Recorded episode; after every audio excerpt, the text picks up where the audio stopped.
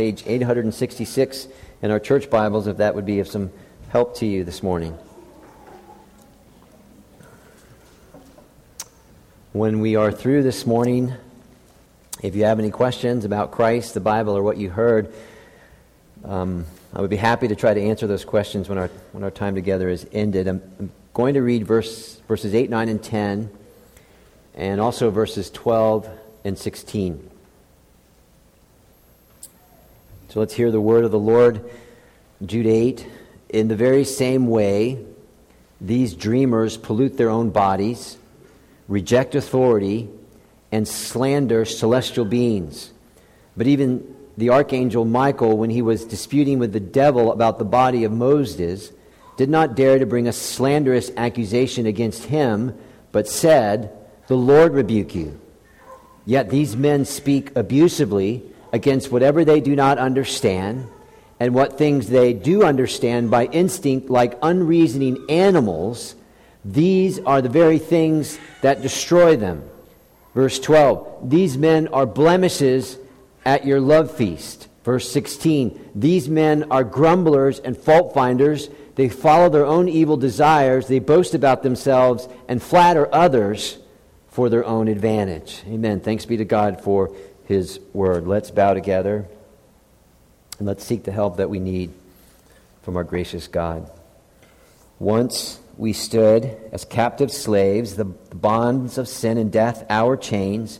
But you, O God, with blood our freedom bought, it was finished on the cross. Let us at your throne of mercy find now a sweet relief, kneeling in deep contrition, help our unbelief.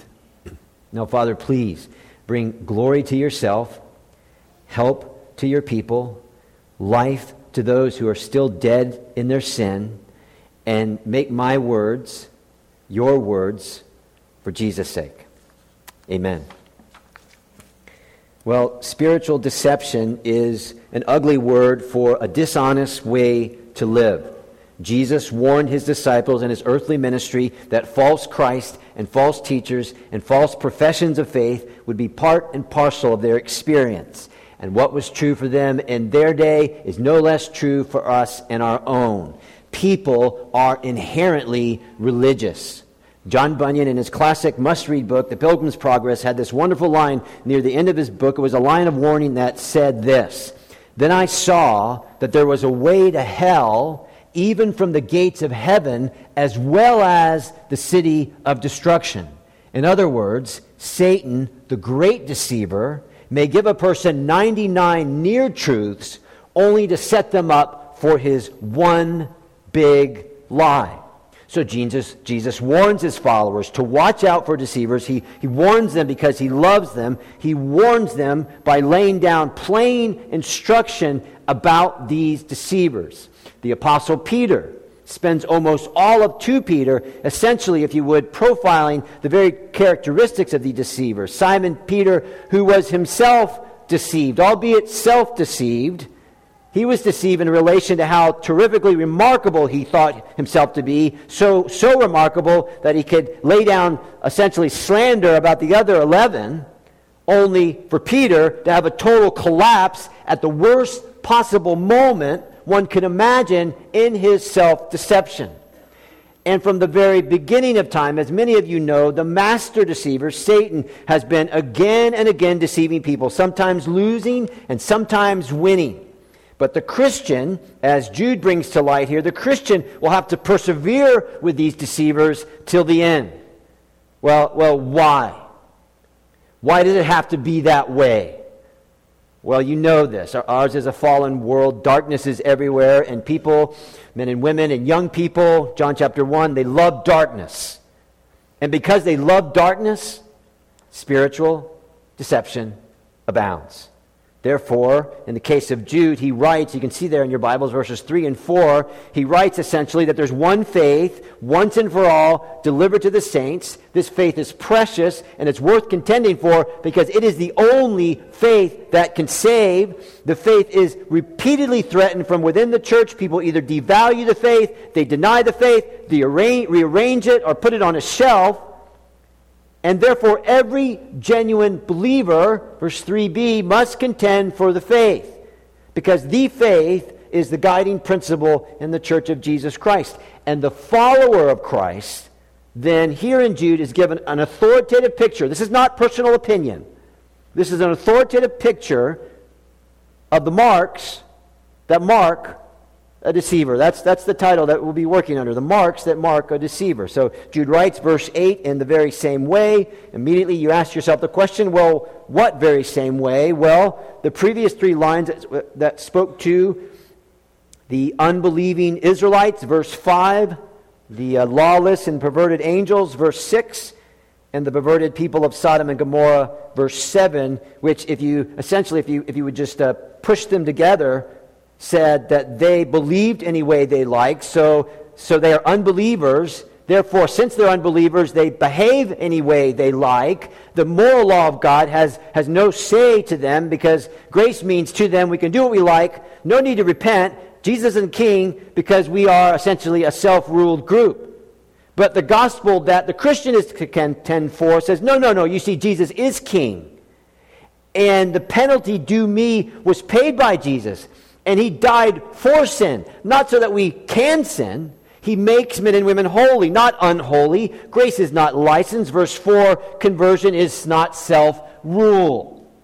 So, in a couple of weeks ago, and doing some work to get ready for these things, I came across an article, uh, in 2007 article. It was a Pew report that they took a group of people and they said, okay, tell me what's on a Big Mac and tell me what's on the Ten Commandments. And of course, as you probably know, the more people could say that a Big Mac has two all beef patties, special sauce, lettuce, cheese, pickles, onions on a sesame seed bun, that they can say the, the commandment. So they didn't know commandment three, and they didn't know commandment eight. I'm counting on you to know this. Count Commandment two. So then Peter, or like Peter, Jude profiles for his readers these, these characteristics of false professions, these marks that mark a deceiver. So, in my notes and in your worship folder, we're going to work under two headings. The first one will be the longest, uh, an authoritative description, and then a strange example. Okay, first of all, then, an authoritative description. Verse 8, if your Bible is open, in the very same way, these dreamers pollute their own bodies, reject authority, and slander celestial beings. Now, again, it's important that we remember this is not a guess on Jude's part. When Jude gives his readers these marks that mark a deceiver, this, this is not a guess. It would be one thing for us to have personal opinions on, on, just what is the mark of a deceiver. That would be one thing, but this is not that. This is Jude speaking for God as he pins down these deceivers.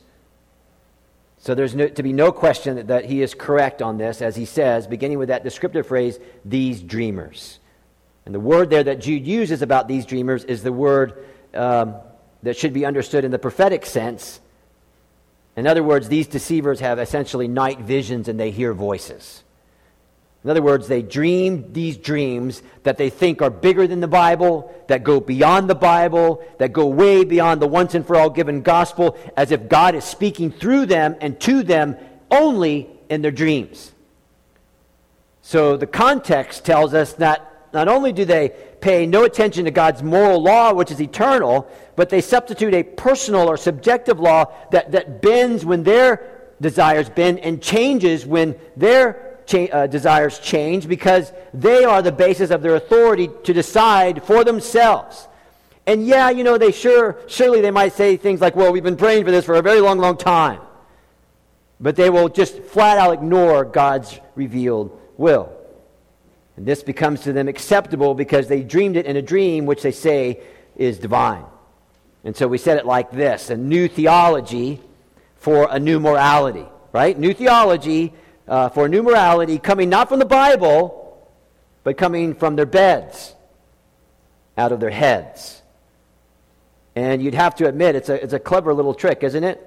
When you use terms like God is leading me to direction X, when all direction X is a line of living that fits them and their dreams and their ungodly desires, their sensual appetites, which opposes righteousness, is self ruling, dismantles families, friendships, churches, and the so called leading from God came in a dream that they dreamed up. If you're taking notes, I have it down like this private revelation for personal self willed application. That's what they're doing. Private revelation for personal, self willed application. Hence, part of the description they bring to us is that God is a liar. Because what they say in their dreams is not happening in His Word. So they paint a false picture of God who, who seemingly only speaks to a privileged few. That's how it goes, right? Only a privileged few get these dreams when the gospel is for all who will listen. So, again, this, this week in my readings, I came across a, a Christian leader who, who had some moral issues, and this is how he explains how he came to his decision. That's when Jesus came. Jesus made himself known to me. I could see him. He turned to me and he gave me the idea. Now I want to ask you a question. Is that any, any way to build a solid, sound, Christ exalting life? Is it?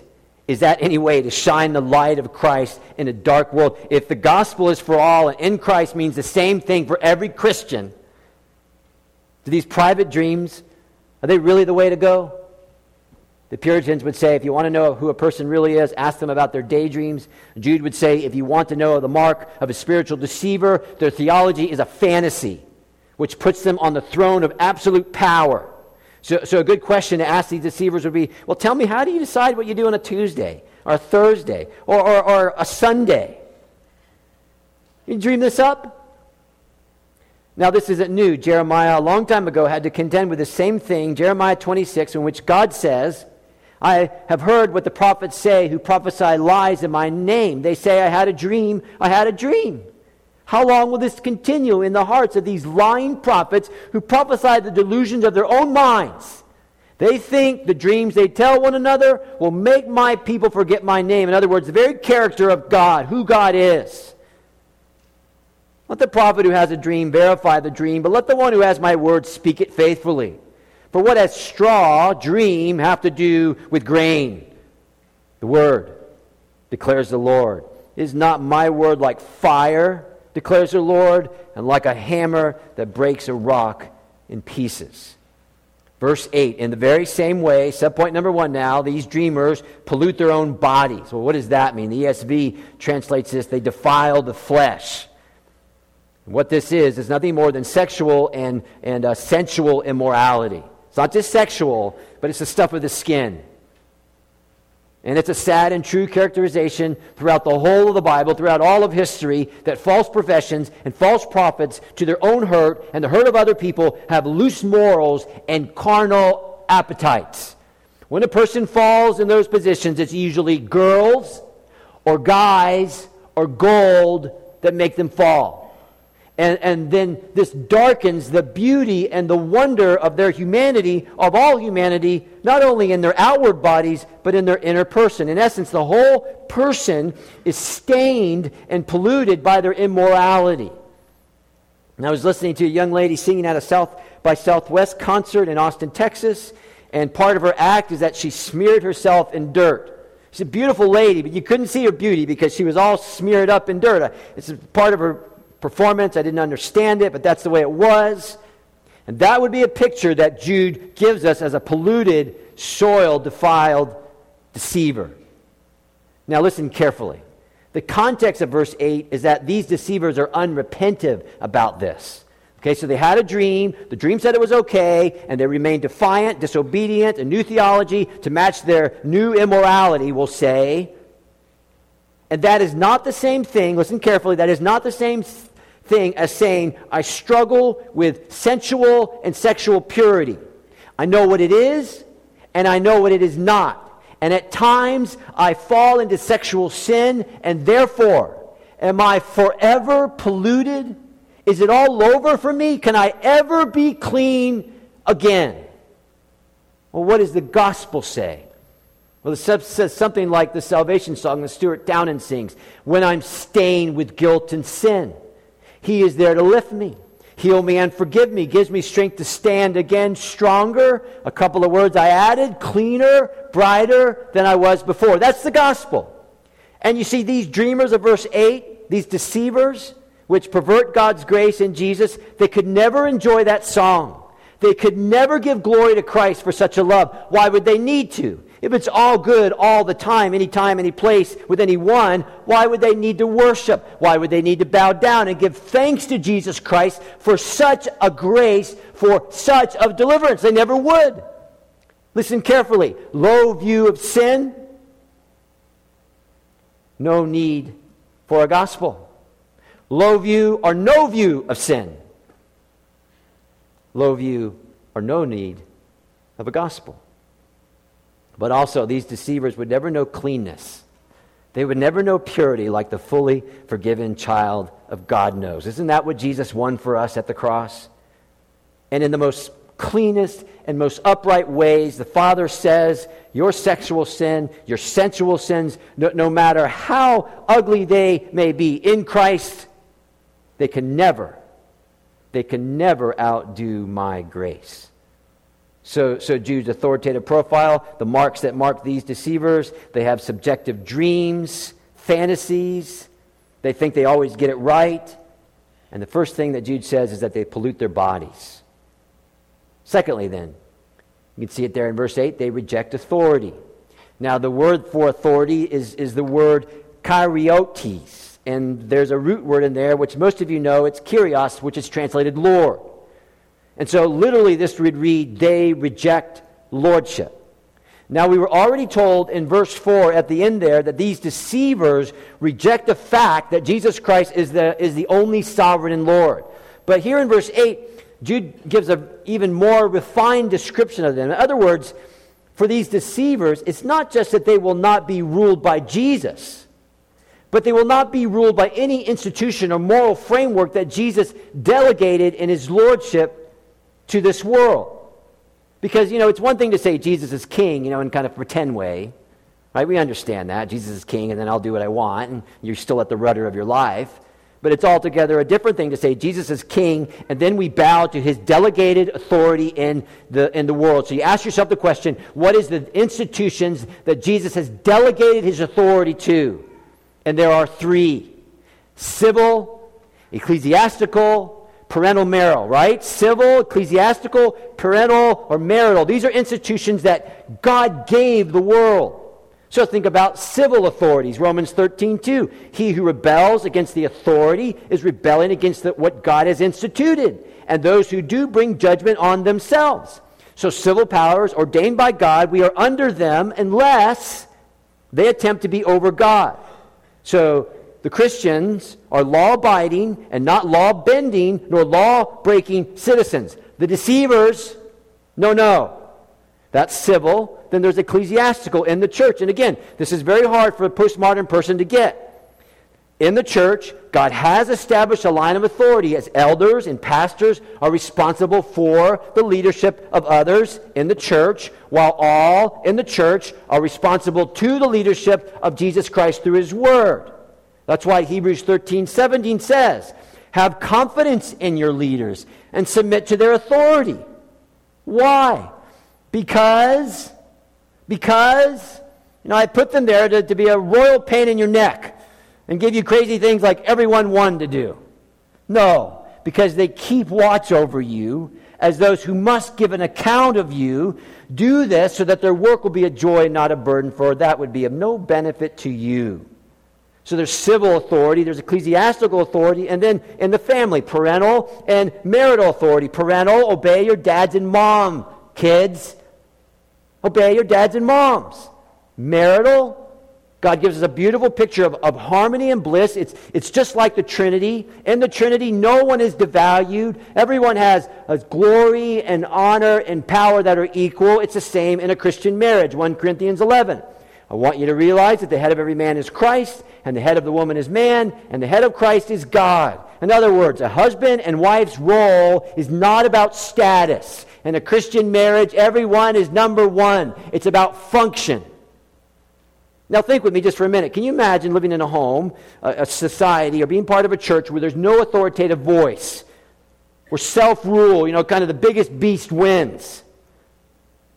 As if God wasn't clear on these things. But, but such is the desire of those Jude writes on. These deceivers, they dream this up. So they demand to rule their own lives, and the normal God given established institutions that keep men and women at bay the government, church leadership, parental authority, marital uh, unity those things that Jesus gave us, they rebel against. Therefore, their so called freedom in Christ is nothing more than a wicked disguise for rebellion. And you see how it works. This is, again, God's told me, He's led me, He's burnt me, whatever, you know, in these dreams to do X. And since He's telling me and not you what to do, then despite all those lines of authority, despite God's revealed will, I'm going to go my own way. And like an animal, they would probably say, you know, try to stop me. 1 Peter 2:17 Show proper respect to everyone. Love the church fear God and honor the king. Yeah, yeah, yeah, that's nice, but you know, it doesn't apply to me. Doesn't apply to me. I've got bigger dreams than that. Calvin, 16th century, Calvin writes, it's just the same today, 16th century, that fanatics rage against authority civil, which hold them down, and they would, and they, these deceivers would have all established order overthrown. Okay? The marks that mark these deceivers, they're dreamers who pollute their bodies. The flesh is first. They reject the established authority as they, the, they think that they're the final authority in everything, and which is a wicked, foolish, arrogant way to live. Is it not? Is it not? Thirdly, they slander celestial beings. Okay, so the ESV, uh, English Standard Version, they slander or revile majesties or angelic majesties. Now, as you think about these things, most of us have probably never heard of anyone speaking unkindly about angels. In fact, it was only, what, a few years ago when angels were the rave. Ladies had the beautiful angel pens, and everybody was hoping they'd be touched by an angel. So, how do we understand this? Well, the key word in that little phrase for celestial is the word doxa. And it's a word that's translated angels in the NIV, but in the past, older commentaries, and actually old and new commentaries, they translate that word also uh, church leaders or teachers. Anyway, we would say the, the majesties. And so older and newer, newer commentators say, well, this is, okay, it's angels, but it's also anyone with a majestic role that speaks for God. And that's why Calvin said it could be translated angels and preachers. And in the New Testament, this word doxa is the only time here that it's translated angels at all. So, so I want to suggest to you, because of the context, that I think it's very safe, which I'm going to explain in a moment, to say this means both angels and church leaders and, and preachers. And here's why. Okay? First, verse 9. You see it there if your Bible's open. Verse 9 helps underpin that Jude is speaking of angels because it fits the context. But as you think about the whole context, both angels and pastors have the honor, the doxa, the, the majestic glory to give the word of God to others. Because true pastors and true elders are essentially God's messengers. God gives them the word, right? And they declare that word. So they have that honor, not to give their personal opinion. That was the deceivers but they have the honor to declare God's truth. So listen to Jesus. This is John's Gospel, chapter 7, verse 19. Whoever speaks on their own does so to gain personal glory. And guess what? It's the same word that Jude uses, doxa. So you get this. Whoever speaks on their own, they're speaking for their personal agenda or they're speaking because of their personal convictions. And then Jesus says, But he who seeks the glory, the doxa of the one who sent him, is a man of truth there's nothing false about him. So you got two, you got one who speaks their own mind, liar, and you have one who speaks the mind of God, a truth teller. So think about angels. Angels had the, the honor of giving the, the law of God at Sinai to his people. Galatians 3.19, the law was given or mediated through angels. So the moral law, which reveals the character of God, which Hebrews 10 says that in the new covenant, every Christian has in their heart and on their mind, which again, verse 4, the deceivers say, that law has no hold on me. That law was given through angels. And so it is slandered by these deceivers in their slander of the angels. And the very law that drives us to Christ as it exposes sin, they slander. But, and pay attention here, if there's no law to break, then there's no Savior needed. And so preachers who preach Christ are the next in line to receive the slander from these deceivers. Now, you still with me? You have holy angels giving the moral law of God, which Romans 7:12 says is holy, righteous, and good. And you have preachers giving, giving the given gospel to the people. And these deceivers, they slander these messengers. There's no law, and the gospel as they give it is not right. They slander these messengers. And they reveal their defiance by constantly slandering the native tongue of the devil, slandering the messengers of truth, namely angels and preachers who proclaim only God's word. Now, I certainly can't speak for angels, but I can, and I can barely speak for pastors. So let me give you two examples one personal, one historical. A long time ago, in a faraway place, not here, in the early days of my ministry, there was a lady. I'm going to give her the name. This is not her real name. We're going to call her Charismatic Karen. And Charismatic Karen, in the early part of my ministry, would knock on my door and she would say the same thing over and over again God will never bless this church because you're not preaching the truth and you have some kind of sin in you. That's basically what she was saying. And so every few weeks, charismatic Karen, come in, charismatic Karen, I'm ready. And she'd give me the business. God will never best this truth. And we, we were enjoying steady growth and, you know, conversions and baptism. You'll never best this church. And you're not preaching the truth. And you've got secret sin. So after a while, charismatic Karen stopped coming. And so I wondered why. And, and, and, and it's a sad thing. Her whole life fell apart. She was a liar. She was a deceiver. She was a lawbreaker, civil law breaker. She had, had legal issues. Her family had legal issues.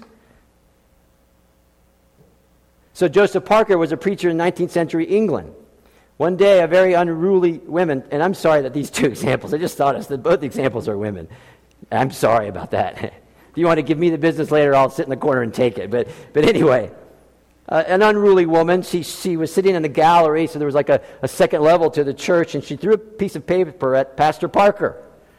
So Pastor Parker is making his way up to the pulpit, and the paper just flies and hits his head. He goes down, he reads it, and it has only one word in it, and it's the word fool.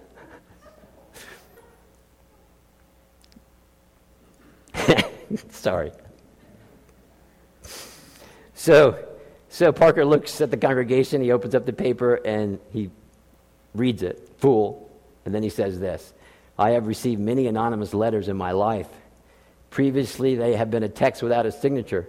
Today, for the first time, I received a signature without a text. and there you have it.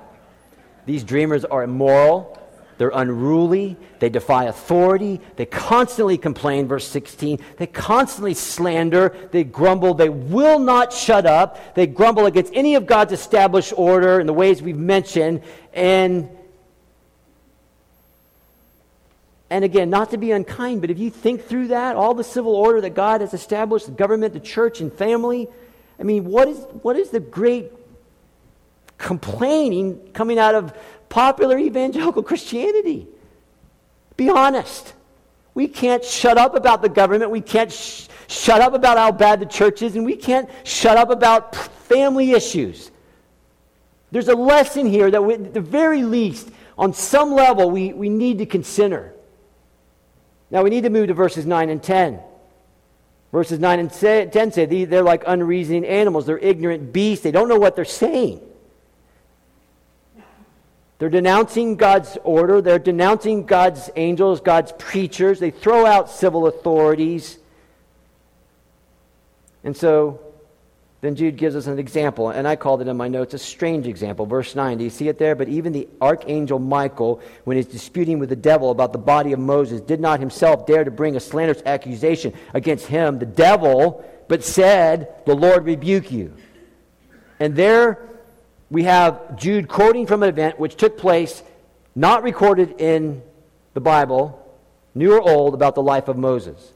But that story is found in a book called The Assumption of Moses. Now, immediately, people, some people have huge problems with this. Why is an, an extra biblical source being quoted in the Bible from Jude? Now, you have to think here, you can't be alarmed about this. This happens all the way through the Old and New Testament. The books of the wars of the Lord, Numbers 21 14, is referred to, quoted from. The annals of the king of Israel, 1 Kings 14 19, referred to. The apostle gave, quotes from, gave a quote from Jesus. It is more blessed to give than to receive. When did Jesus say that? Because it's not recorded in any of the four Gospels. Paul even quotes Greek writers, Greek priests, and Greek poets. Acts 17 28, 1 Corinthians 15 33, Titus 1 2, which is uh, something like your pastor quoting from the Beatles to make a point. So, what Jude is simply doing, he quotes from a book, the, the Assumption of Moses, or in some cases, some people say the Ascension of Moses. He quotes from that book that his readers would have known to make a true point. And here's the point. So don't be bothered by the fact that he's quoting from the book. Here's the point. The story goes like this The devil wanted the body of Moses. The devil is doing what he does best. He's, he's accusing Moses of his sins in the presence of the archangel Michael. The devil's line of thinking goes like this Moses is a sinner. You know, he killed a man, and you know, he disobeyed God, and he never actually made it into the promised land. Therefore, he should not be allowed into God's holy presence after he dies because Moses is a sinner. So, Michael, the angel, Michael, by the way, his name means who is like God. Michael would have been expected to listen to this half truth from the devil because it's impossible for sin to be in God's heaven, in God's presence. But again, that's half the story, which in this case is one big fat lie. Yes, it's true that sin may never be in the presence of God, but people don't get to heaven by good works, thank God, but by grace through faith in Jesus Christ because the righteous live by faith. So here's the point. Instead of the angel Michael giving the devil the business, you know, um, who do you think you are kind of stuff, he simply minds his place. He stays within his parameters. Verse 9, he, the angel, did not dare to bring a slanderous accusation and that's a courtroom term in the first century. He did not dare to bring a slanderous accusation against him, Satan, but said, The Lord rebuke you. In other words, and this is where we need to pay attention, as bad as the devil is, even a powerful holy angel did not slander, like the deceivers would, did not slander this celestial being. Because he knows there's only one lawgiver and there's only one judge, and it's God. So Michael essentially leaves it to God. Verse 9 The Lord rebuke you, because God is the only one who has the right to say these things and to make these kinds of decisions. So here's the application for us as we get ready to zip these things up. The application should be very, very clear. These deceivers, these dreamers who are lawless rebels who think they can accuse and slander all of the created order and all of God's order and all of God's chosen people, they, they think they have a mind of authority that's above everyone else. They are, verse 10, truly like unreasoning animals. Can animals think like humans? No. They speak abusively of what they do not understand. Okay, so let's be honest. What do they not understand? Well, ultimately, they do not understand the gospel because if they understood the gospel, they would know two things. Remember John Newton? Number one, that they are great sinners. And two, Jesus, and only Jesus, is a great Savior. So there's a point here. And the point actually is a story in the Old Testament that is actually there Zechariah chapter 3. And the story makes this point even better. Joshua, not Joshua with Moses, but another Joshua, he's a priest. And he's standing before the throne of God. He's a wreck of a priest. He's just he's standing before the throne in filthy clothes, a picture of wretchedness. But he belongs to God because he believes God. Satan is to Joshua's right, and he's just spewing out accusations all over Joshua. You know, you just you're terrible. You can't do it. You're wrong. You sinner. You blup, blup, blup.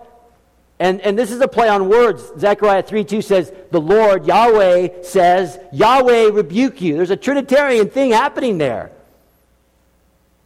This man is a burning stick snatched from the fire. In other words, he's saved. So hush. And that picture in Zechariah 3 is simply foreshadowing what? It's foreshadowing the gospel. What do these deceivers deny? The gospel. Well, what is the gospel? Well, here it is in part. When Satan tempts me to despair and reminds me of the guilt within, upward I look and see him there who made an end to all my sin. Because the sinless Savior died, my sinful soul is counted free. I'm spotless in Christ. For God the just is satisfied to look on Christ and pardon me. Amen? Now we need to think these things through. We need to let verse 10 warn us.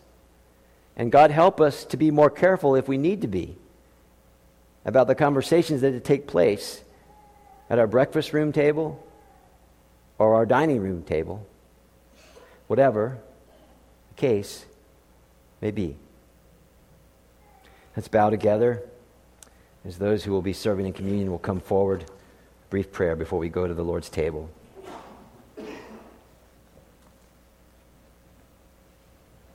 Our God and Father, you, you are absolutely wonderful.